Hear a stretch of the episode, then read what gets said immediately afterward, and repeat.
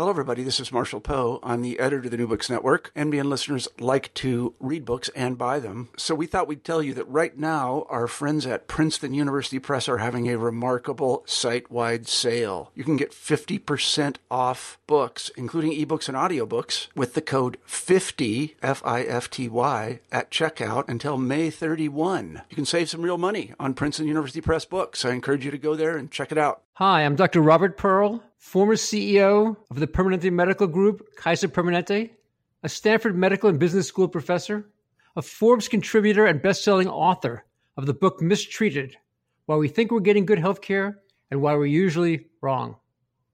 And I am Jeremy Corr, host of the New Books in Medicine podcast. American healthcare is broken. Across the United States, there are over 200,000 patient deaths from medical error every year, growing physician burnout, outdated technology, and inconvenient and delayed care for patients.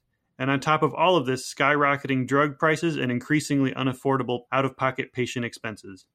For decades, our nation's political and medical leaders have talked about fixing the American healthcare system, and yet the problems are now greater than in the past.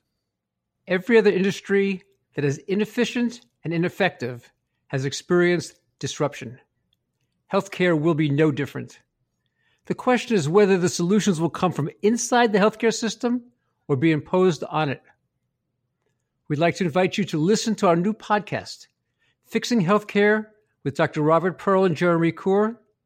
Each episode will feature one of the top leaders and innovative thinkers in healthcare today. The show's format is simple. The guests will present a roadmap for fixing American healthcare's biggest problems. And from there, Jeremy and I will scrutinize the plan and help listeners separate fixes that have the potential to succeed from simply the hype. Our goal is that everyone from healthcare consumers to political and medical leaders will find value in the discussions on our show. You may not agree with the different solutions offered, but you will never again conclude that nothing can be done. We hope you will join us. Please subscribe via iTunes or your favorite podcast software. For more information, visit our website at www.fixinghealthcarepodcast.com.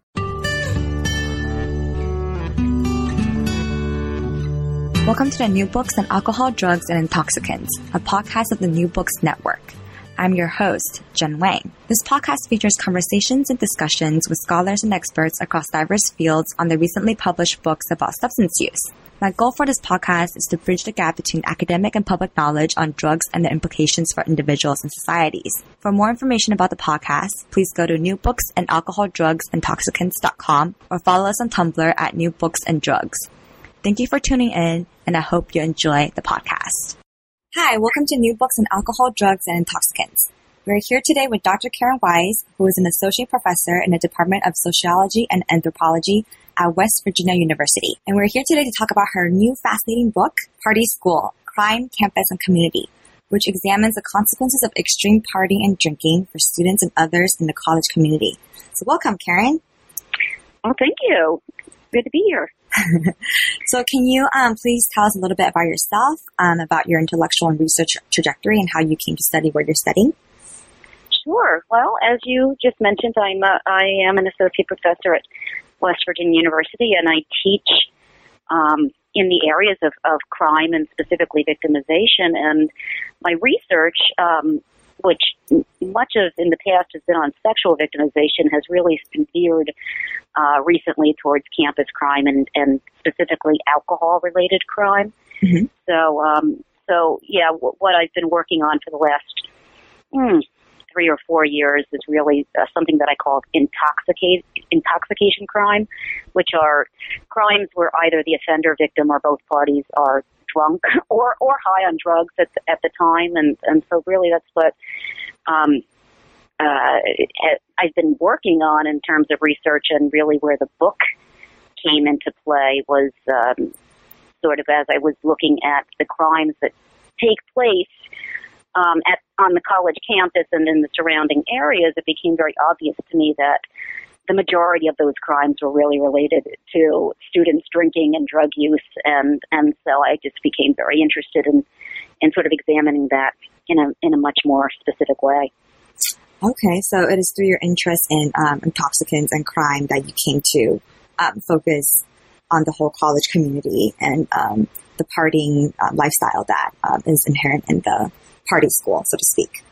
Yeah, absolutely. I mean, it's a it's a great environment for looking at intoxication crime because, I mean, in my estimate, just from my own research and certainly from what many people have done on college crime, if you eliminated the the partying, the intoxication, the you know, especially the extreme intoxication, you have very little crime on most college campuses. It, it really is. It's a problem that is related to alcohol and drugs primarily. Yeah. Um, so, how would you define um, a party university? What are some of the characteristics associated with um, the typical quote unquote party university? Well, that's actually an excellent question, and I do actually take a lot of time in my introductory chapters to do that because, you know, there's partying, drinking, and drug use on ever, you know, probably every co- college campus in the United States and you know abroad.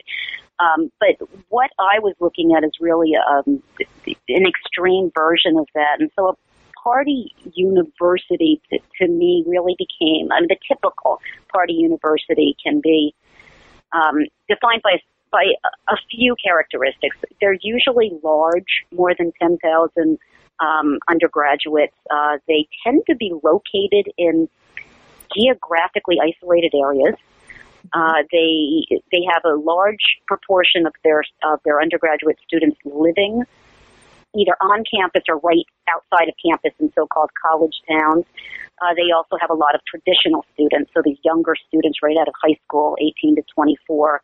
Um, and, you know, very importantly, there's a very large Greek life, and probably most importantly, that they're usually sports oriented. So they take a real lot of pride in both their sports and this drinking culture. I mean, that's really what the uh, typical party university looks like. Mm-hmm. So, really strong um, athletic um, department. Um, yeah, and in a more suburban area, more rural area.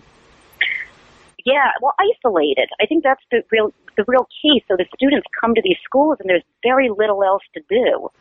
If they're living here, they're not close to urban environments, and so you just tend to have when there's nothing much more to do, when they have easy access to the alcohol, which is actually a, a very common phenomenon in these college towns where there's a lot of alcohol outlets.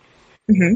So it, it, it all sort of coalesces into this uh, this what I've been calling in the book a party subculture. So this uh, this very strong cultural norm that you know you study during the days or you head to classes and then at night you get together and and go out drinking or stay in drinking and a lot of times it's a little of both and so that's that's what ends up happening in these um, in these party universities. And of course, there's lists of so-called party schools that come out every year that mm-hmm. do their own calculations of you know that the the students self-identify as drinking a lot and using marijuana, what they call reefer madness, and then they they calculate it, they compare it against how much the students self-identify as studying, and so they get you know these students who are very strong in the party lifestyle and very weak in the studying and and you know and it's all self-identified, which I think is really important because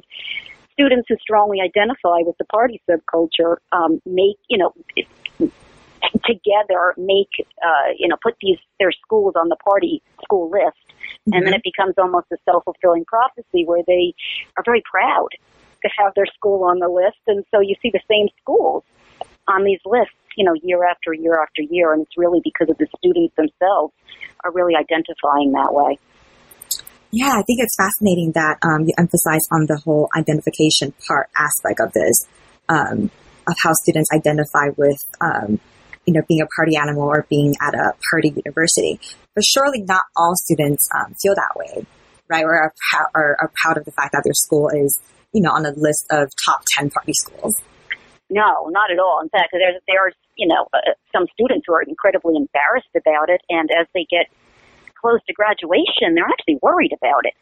You know, but but it, sometimes it's the same students who were thrilled to come to a party school, and so you know they loved it during their freshman sophomore year, and then there's sort of a transitional shift as they begin to realize that you know they're going to be in the job market pretty soon, and now they have to defend you know, their degree to some to some extent. So there, there's a lot of, of variation, yes, in, in the label itself and where students feel um, or how they feel about whether it's a good thing or a bad thing. And a lot of them actually know that it's a little of both. Mm-hmm. So like like a mix. Um, there's some positive um, aspects and also some negative aspects. Yeah, yeah. I mean, it's it's yeah. I think it's easy to forget since I wrote the book really to highlight the problems, but it's but it's easy to forget that. I mean, they have a lot of fun. You know, it's fun to go to a party score. They they have fantastic memories. They, you know, as alumni, they get together and they can laugh about these great weekends they had and these crazy pranks. And so, I mean, there's a lot of benefits to you know, I mean, it's, and it's one of the reasons why these schools are so popular and and and you know, and they uh, entice a lot of students to come because there really are some benefits for the students themselves, despite the fact that there's you know a pretty uh, ugly underside to um, to sort of what's going on right now at these schools. Yeah, so I guess let's um, focus a little bit on the ugly side of extreme partying, since we're mentioning that right now. Um, so, what are some of the dangers and negative consequences that um, you've um, come to find associated with the whole party subculture? Well, I and I found actually quite a bit, and it was for me it was disturbing. I think it probably would be disturbing for anybody who has children at these schools, uh-huh. or certainly from a faculty perspective, where, you know, because during the day, everything looks fantastic and students are very pleasant and polite and follow all the rules. But there's just something about this party situation, you know, the situation at night when they're together. And of course, there's a lot of alcohol involved, oftentimes the drugs. And so what I did was I outlined um, three basic harms, the, the, the, direct harms to the users themselves. So the students mm-hmm. who are partying, whether it's light, you know, and the light partiers really don't have too many problems. It's when they start drinking heavily after, uh, you know, eight or more drinks and they're going out three or more nights a week. And then you've got these really extreme partiers who literally barely um, put any effort into their academics. It's really all about the partying. And so they themselves have a lot of uh, negative consequences. It's just the, the you know the nature of the beast that they're they're very vulnerable when they're that drunk, and so I actually uh, do a lot of calculations in terms of their risks uh, with the more that they party, and I will just as a couple of examples. Um, what I found was when I actually uh, distinguished uh, between the types of partiers, light, heavy, and, and extreme Mm-hmm. We see that the, the risks in almost every category of harms, including crimes, really go up considerably. So, for instance, you've got um, only 3% of these lighter partiers that actually are injured due to accident, but it goes up, up to almost 20% for the heavy partiers, and then it's 34% for these extreme partiers. So, you know, a third of these students uh, are having accidents at some point when when they're drunk. And then the illnesses are similar: 17% for light partiers, 32% for heavy partiers, and then it's almost half for the extreme partiers. And it's crazy for what they call blacking out. Mm-hmm. Um, it's a you know it's a very common phenomenon that I haven't quite gotten a, a real handle on exactly how they're defining this blacking out. I mean, other than what generally people say, which is that you forget that you've done things and you keep, you have no memory. And you got, we've got 81% of extreme partiers say at some point they've blacked out, which, um, you know, to me is a, that's very disturbing, and that happens multiple times, you know, during during the course of their their uh, student careers. So you've got a lot of these risks to the direct users, which are a problem in and of itself from an outsider's perspective. Now, mind you, they don't see it as a problem. They mm-hmm. actually think it's kind of funny. Mm-hmm. They, you know, it bonds them. They have something to talk about with their friends, and and so they really brush it off as some kind of collateral damage. You know, it's just bound to happen. Stuff happens. What I spend a couple of uh, you know, chapters talking about are really the, the harms that happen to people who aren't partying from mm-hmm. these partiers. And so, you know, I call those the indirect or the secondhand harms. Mm-hmm. So, you know, we've got about um, 20% of our students who don't drink at all. They don't touch drugs. They are here to learn. That's their, their purpose for being here. And they, they've got a lot of frustrations from, from, uh, their fellow party, partier students. And, um, so even if the students themselves aren't partying, they're, they're around the, the partying. And so they're, they're, um, you know, some of the harms that they're experiencing are things like, you know, the, the, the massive amounts of litter from just student, you know, the, the students drinking and, and dropping their trash, that um, the noise mm-hmm. from parties that last until four in the morning. Uh, there's a real problem with harassment, verbal harassment, and sometimes it can get physical from students who just get wasted and lose all sensibility of of right and wrong. Mm-hmm. And and so the, the the non-partiers have really had to change their um, they're just their regular routines to avoid being around certain areas of town on Friday and Saturday nights. Sometimes they won't even go to sporting events because you know so many of the students in the student sections are so wasted that it becomes uncomfortable for them. So, so that's a real impact, I think, um, for the non-partiers. And then, of course, everybody else in the in the college town is impacted. Mm-hmm. So, you know, we've got a when you live in a, a college town where there's a, a big party subculture, you also have to avoid, you know, certain areas of town and learn to um, just sort of do things that you wouldn't regularly do just because you know that there's a potential that your car could be vandalized or there's a potential that, um, you know, somebody can walk by and vomit on your sidewalk. And it's just a lot of things that people don't think about until you actually start living in these areas.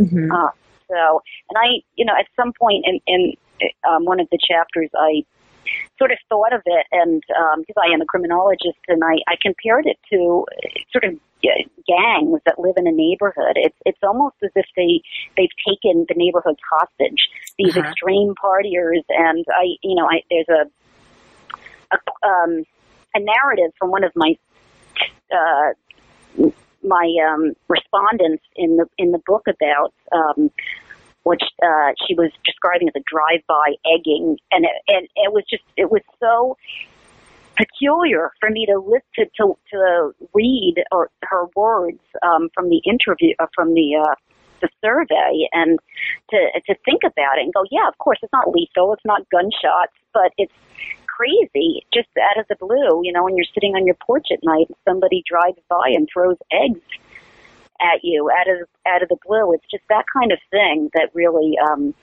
has has just made it a little bit um, uninhabitable in parts of these college towns. Yeah, and it seems like um, it's a minority of the students that actually don't participate in these kind of um, ritual. You know, a minority of the students are non-party, uh, non-partiers, right? Right. Only only about twenty one percent don't party at all. Um, but there are a lot of partiers who are very responsible. Um, but you know, but the, the numbers really are. It's about sixty percent are either in this heavy or extreme category. So more than half of the students who re- who are partying are doing it extensively. Mm-hmm. So, what do you think differentiates between these different categories? So, between what are some of the characteristics associated with the extreme partiers versus perhaps you know the heavy ones um, versus the light ones? Um, well, some of the I mean, certainly, and it's probably not very surprising that um, the, the extreme partiers have the lowest GPAs. I mean, they really are not um, here to to learn. Mm-hmm. They, they, you know, in fact, a lot of the the most extreme party or do flunk out by the end of the year, or they're put on probation. I mean, it's it's it's probably overwhelmingly the number of students who drop out by the end of or are kicked out by the end of the first year are because of these issues where they just get caught, they got caught up in in this lifestyle.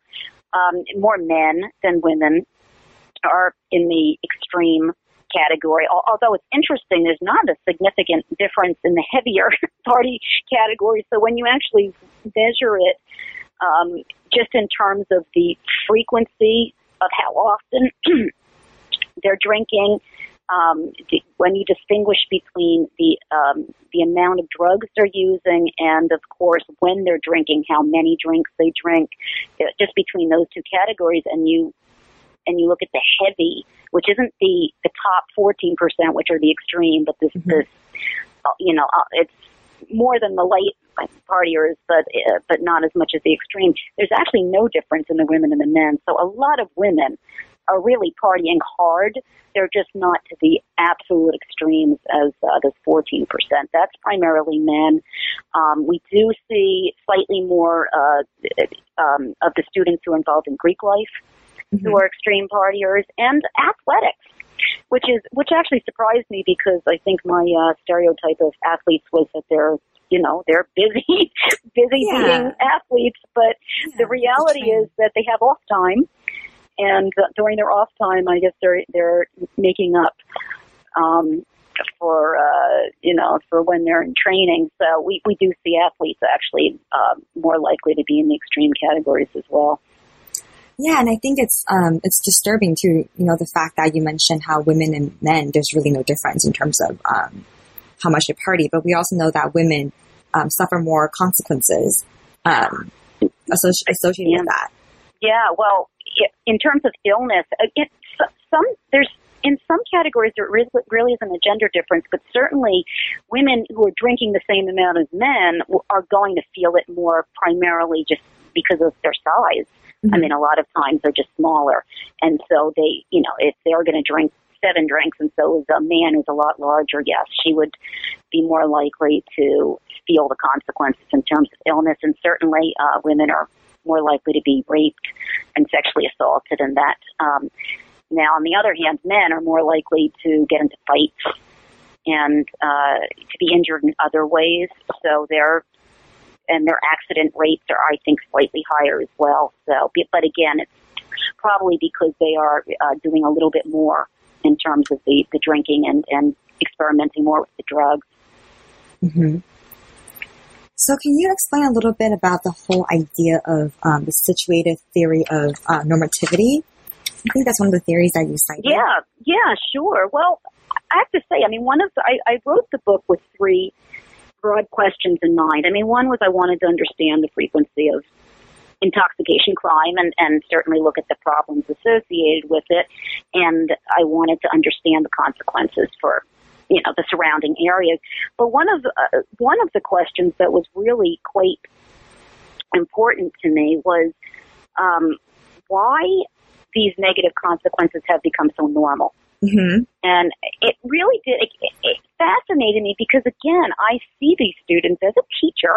mm-hmm. You know, I, I, they, they seem very pleasant to me. And so when I was hearing so many anecdotes about the nastiness the just the, the as I said, the, the harassment that sometimes borderlines on real hate crimes that could happen, and certainly all of the crime and the bad behavior. I mean, students who party also are more likely to to be, you know, to, to, to do criminal activities themselves, to get involved.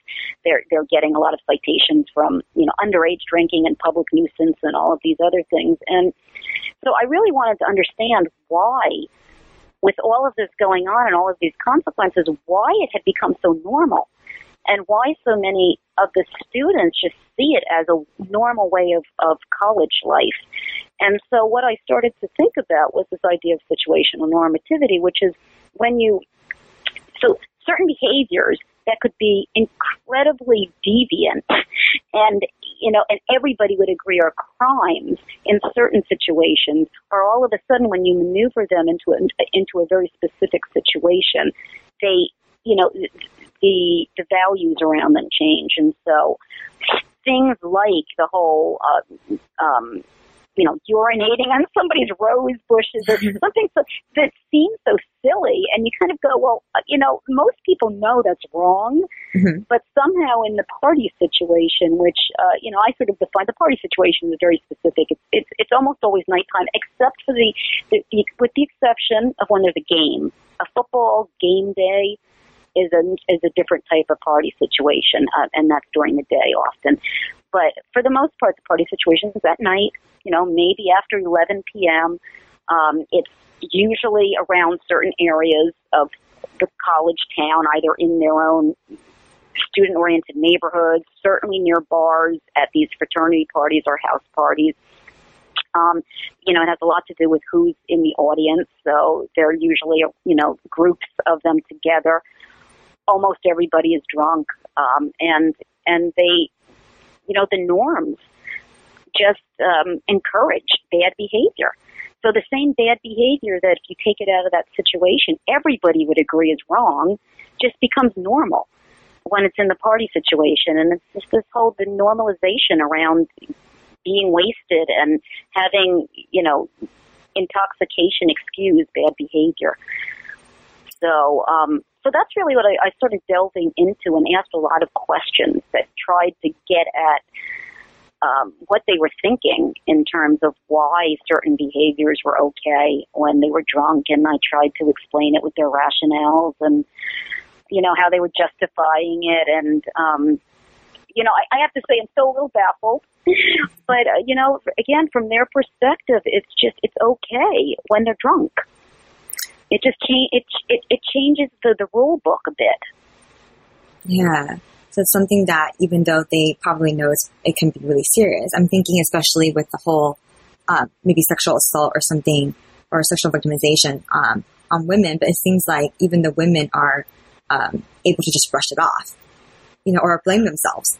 Well, yeah, I mean, a, a lot. Well, a lot of times the um, be, again because everybody's sort of uh, wasted and they begin to the, the, the, the victim themselves might question whether or not it really happened or if it happened the way they remember it happened and and then of course you get into issues where they can't they don't feel comfortable telling anybody or reporting it because they don't want to be considered, you know, that snitch or disloyal to their peers or or even making too much out of it, you know. And mm-hmm. so, yeah, they're almost convinced that yeah, you're right. They're they're also convinced in some degree that it's sort of normal and that it's a risk that they have to take to be a part of the, um, you know, this party lifestyle because very few students are willing to really say, I will not be a part of this because if they are, they're marginalized. They don't have much of a life here. It, it's such a strong culture that uh, they just they just feel like they're um, they're not a part of the school if they're not, you know, willing to drink and and make light of all of these things because uh, then they become almost scapegoated as these complainers. So what are they doing here anyhow? If they if if they don't like the party, they shouldn't be here. And that's really what I, you know, I've I heard a lot in the in the survey responses. Yeah, so this idea of blaming the victims too. Yeah, yeah, mm-hmm. of, um, being. I think you mentioned the pluralistic ignorance, how um, a lot of times, even when they see harm being done to their fellow student, a lot of times they wouldn't intervene. Yeah. Well, yeah, again, it's, it's, you know, there's a lot of literature on bystander response and, and this idea that you've got a group norm where people don't intervene. I mean, don't get me wrong, there's a line where somebody will obviously say, whoa, enough is enough, you know, but right. it's, it's a very gray, it's a very gray line and um, and if you look around and you want to do something but nobody else seems to care and they're all watching in fact entertained mm-hmm. to some degree then you do feel like you're putting yourself out on a limb to be the only one who actually wants to intervene and that's yeah unfortunately what ends up happening a lot of times with not just the you know the worst case scenarios of seeing a sexual assault but just fighting students will, you know, stand around and find that very entertaining and uh, just watch and see what happens. And and sometimes students who are so unbelievably drunk to the point where they almost, you know, uh, could die. That kind of uh, severe um, intoxication, and and and students don't really know how to react. And of course, they also don't want to necessarily bring the the police. Um, to the situation because of course everybody's drunk and you know and there mm-hmm. is probably there's drugs around and then that's you know a problem with uh, self incrimination and you know getting themselves into trouble yeah so this there's this whole idea of first of all they don't want to betray their um, you know other students they don't want to be ostracized and then there's also the second component where they don't want to kind of get themselves in trouble especially i'm yeah. thinking if they're underage which you know we all yeah. know they, they drink you know yeah the um yeah, I mean, students don't turn 21 until, you know, sometimes late in their junior year. And so we know a lot of freshmen, sophomores are drinking. And, you know, we, even in, in the, in the survey statistics, um, that uh, in the, in the book, the, it doesn't really, there's very little difference in terms of age and who goes to bars, surprisingly, considering our laws but you know we've uh, a lot of college towns have these types of bars where you can go in at 18 with mm-hmm. the with the assumption you're not going to drink, which is ludicrous. if you're in the bar, you're going to figure out a way to drink. So, um, yeah, the laws of, of the, the actual drinking age does not stop. I mean, I, I think everybody kind of knows that they they really do very little to curb drinking before the age of 21 for sure. Yeah. But it does stop, but it does impact um, the willingness to bring the police into a situation where really, you know, if there's a fight or if there's something going on where 911 sh- really should be called, and there's a uh, there's a hesitant hesitancy to do that because of this fear of getting into trouble. It does create quite a quite a problem.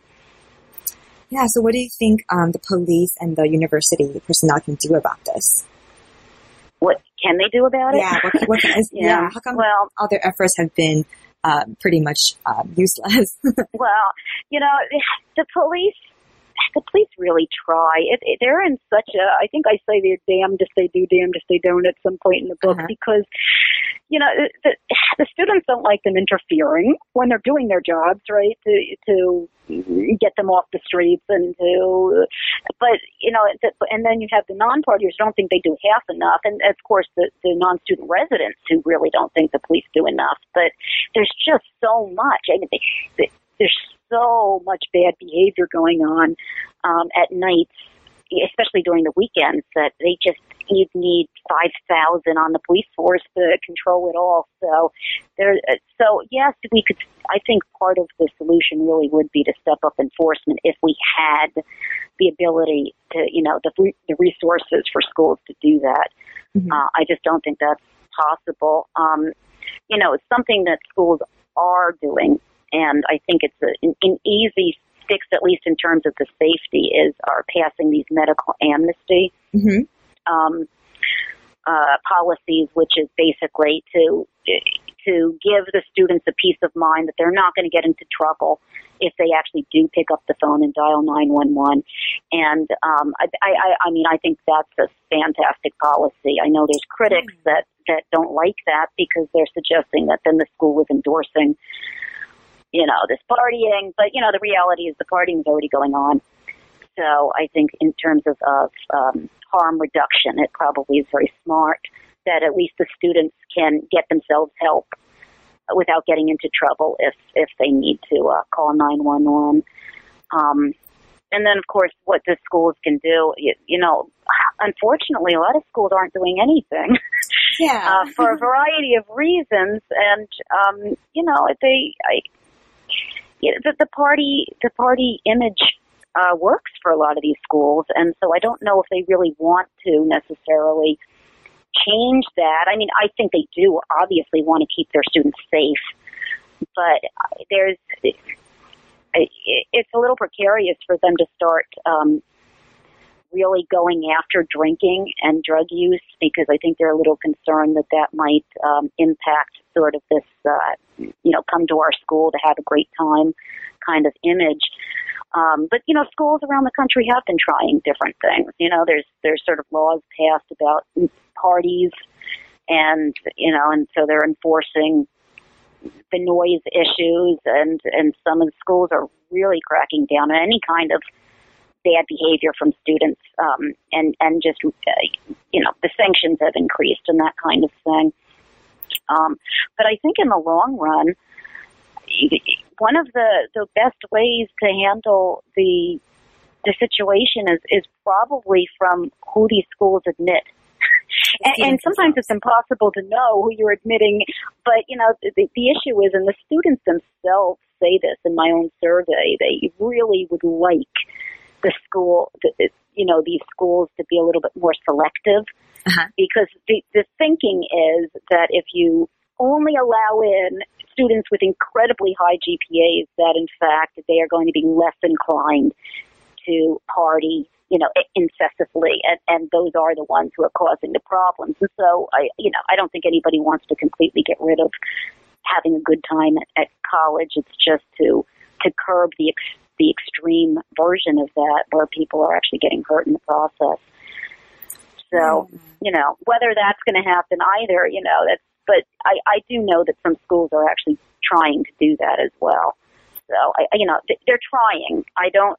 I'm not um, highly confident that anything will will help in the in the near future, but I do think something needs to change within the subculture itself because it's hard to um, it's hard to change a subculture.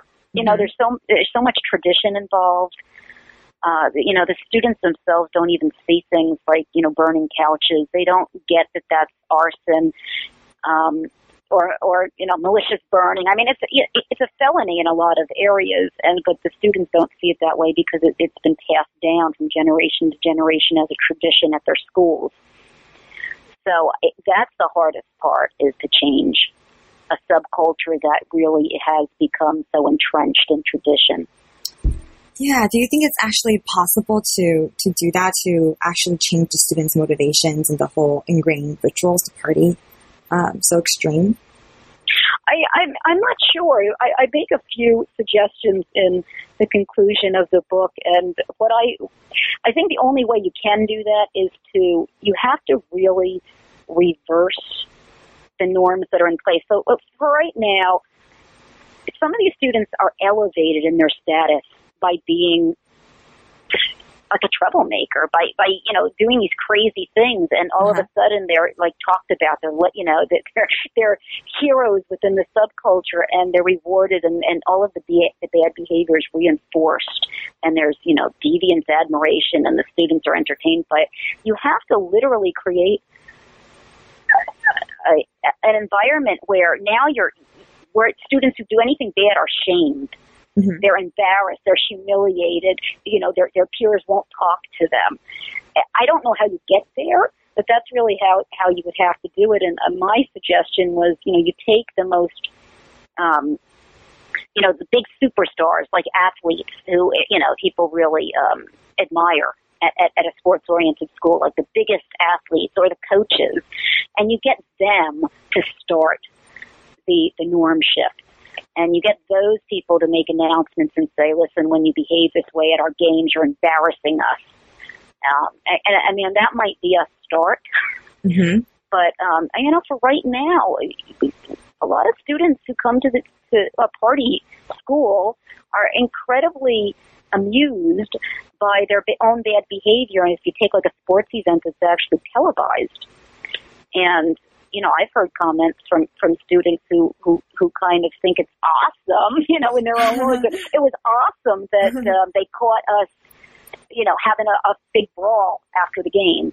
You know, they they think that's actually funny and that it elevates their status as this party school. And so, until you can change that re- the reward system, mm-hmm. and and you go back to the basics where students actually are proud to get 4.0s or to, you know, to do something that's academically challenging and that kind of thing. I mean, but until you can do that, you're always going to have, you're going to be competing with the, uh, the rewards that students get from the party subculture. Yeah, the social rewards. Um, yeah, do you think maybe perhaps if students are more, if they have more responsibilities or commitments, um, that that might perhaps um, decrease the chance of partying so irresponsibly? Actually, yeah, I, mean, I think you make a, a, a good point because certainly a um, you know what we call a social bond theory would suggest that uh, yeah, if, if you're more involved with conventional activity, uh, so academic um, organizations, or for that matter, working. Mm-hmm. You know, I'm working at a, at a job where there's promotion. You know, not just a you know you're doing four hours behind the counter at a McDonald's, that kind of a job, but but a job where you really care about it and you want to grow and and prove yourself and that kind of thing. Sure, there's a less time to party, and you also get your rewards elsewhere.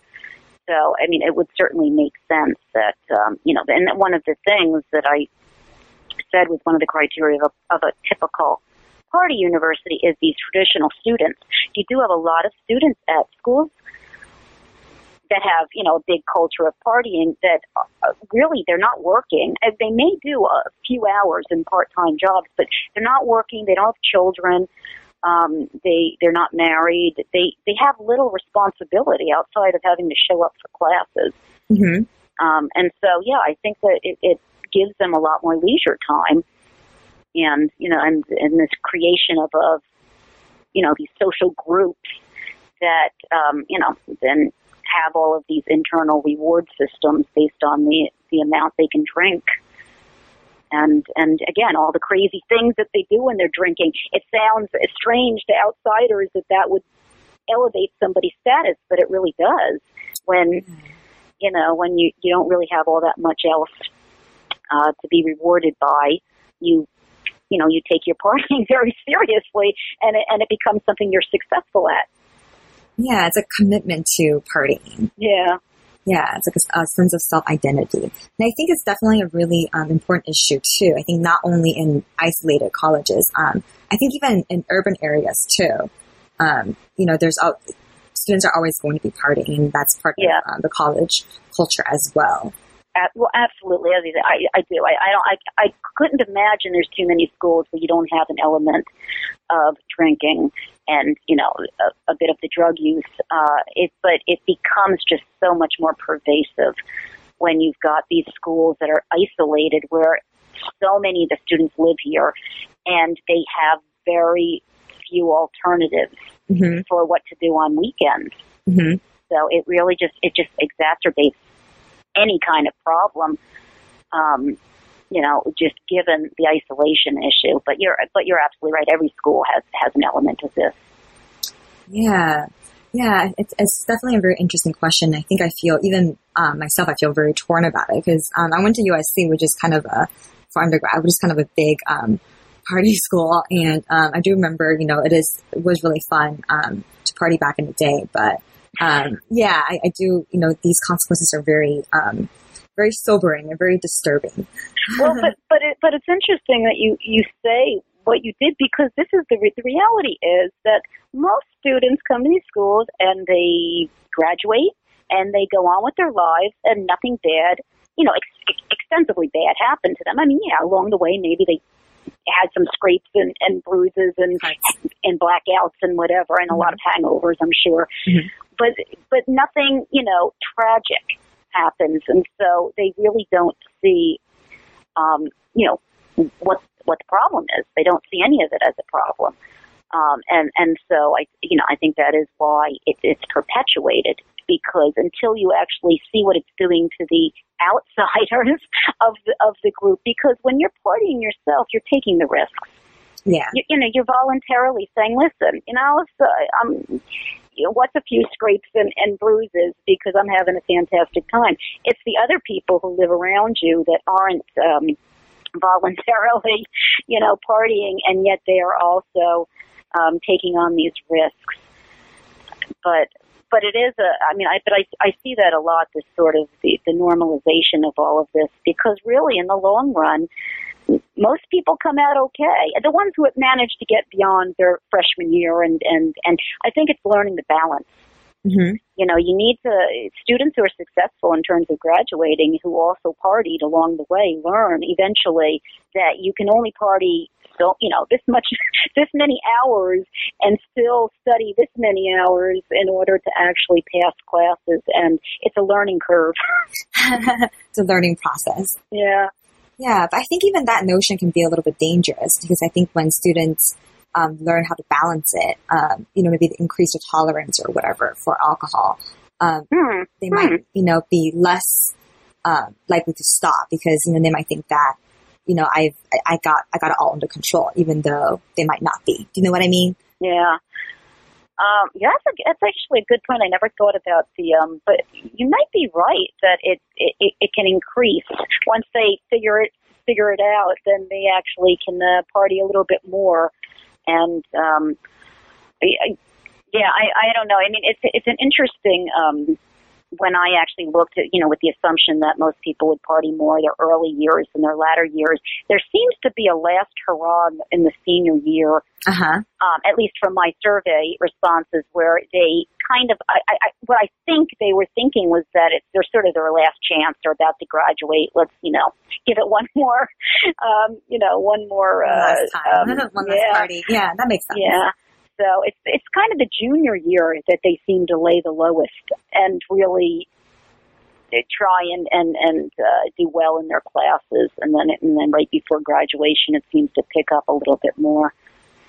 Yeah, it's interesting because you know you hear about all these um, issues surrounding how um, higher education, you know, the costs associated with that are so high right now, and that it's um, really hard to get into um, these colleges. Um, so you would think that students would be more worried about doing well in school.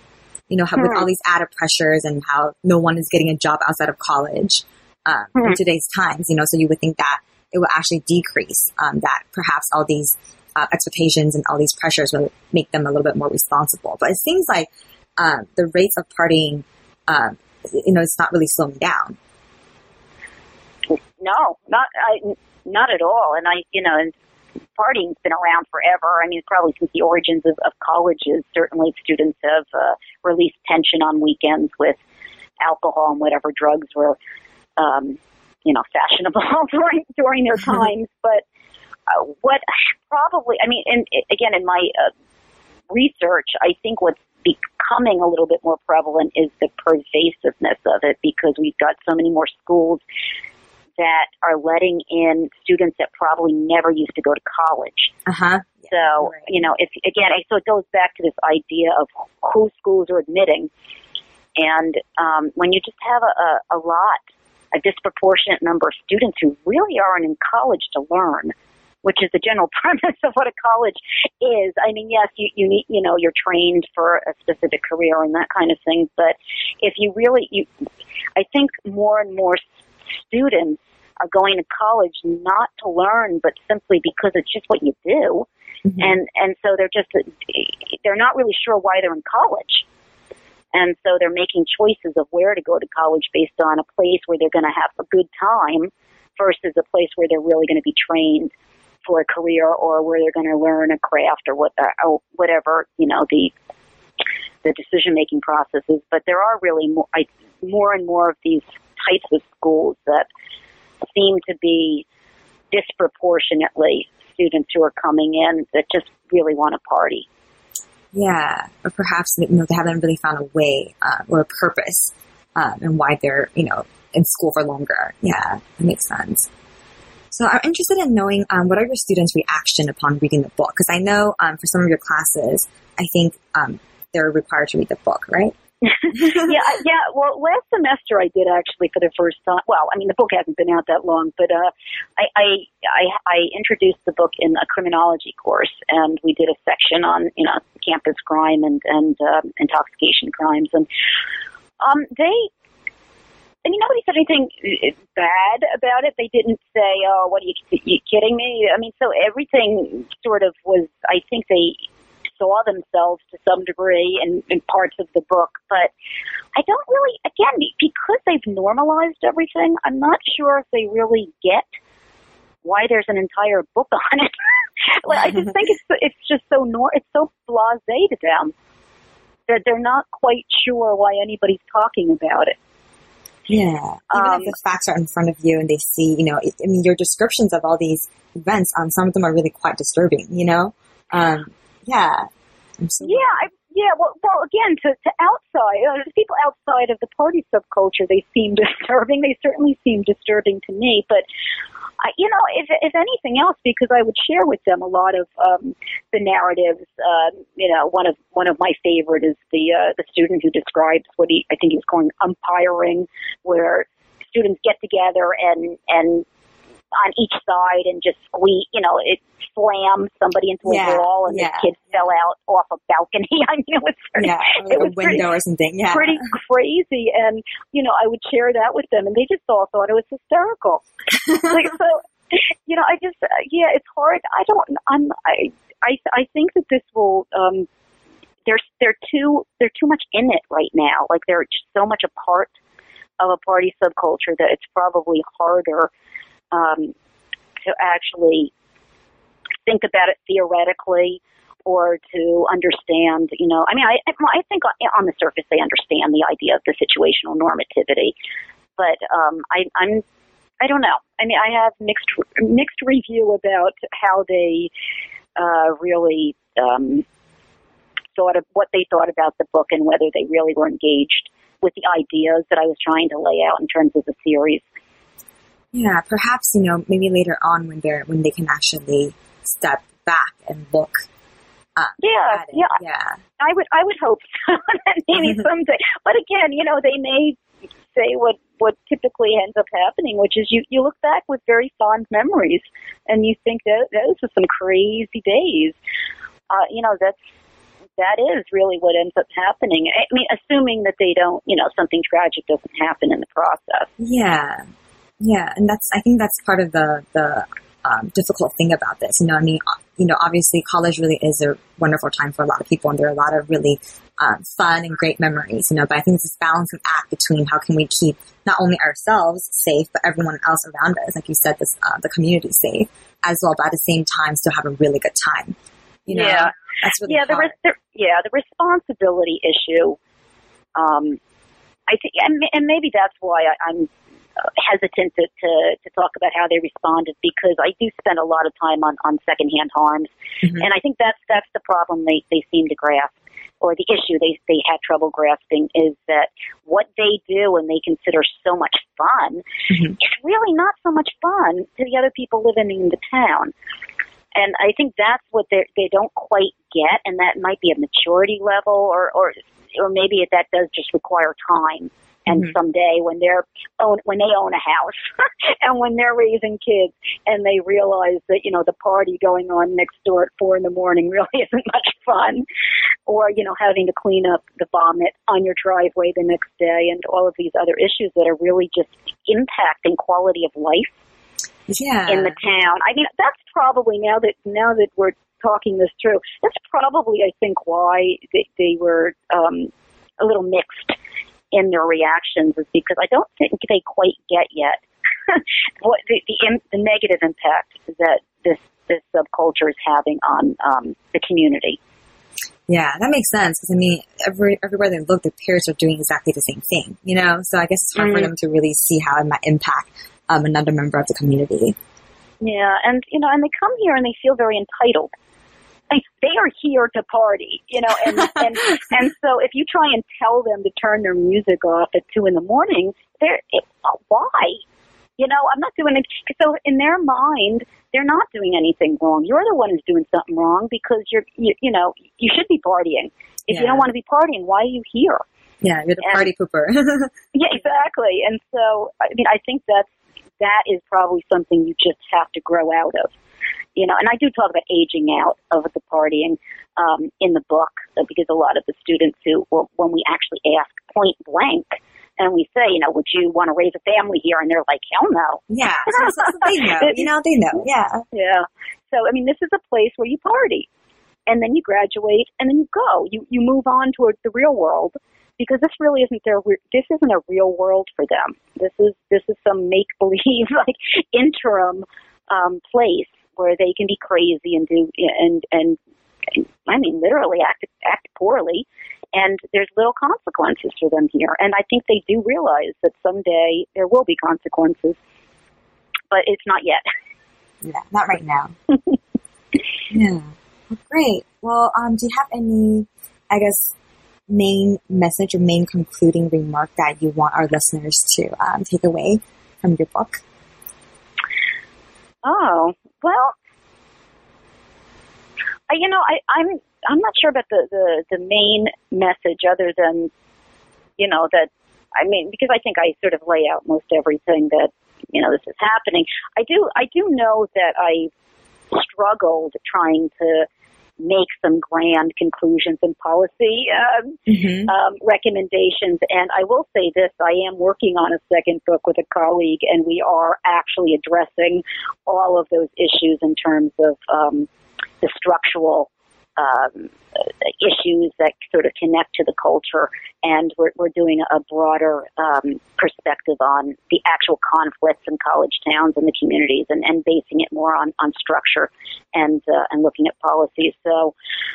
So yeah, I mean, hopefully I can connect it better in in this future book, um, and we'll see. Because I do know that a lot of people really would like um, to know what to do. Uh, but you know, I don't. I unfortunately don't have the answers. Um, but we'll, we'll, we'll see if I can come up with a few more in the future. Yeah, that sounds really interesting. It sounds great. You have to let me know when that book comes out.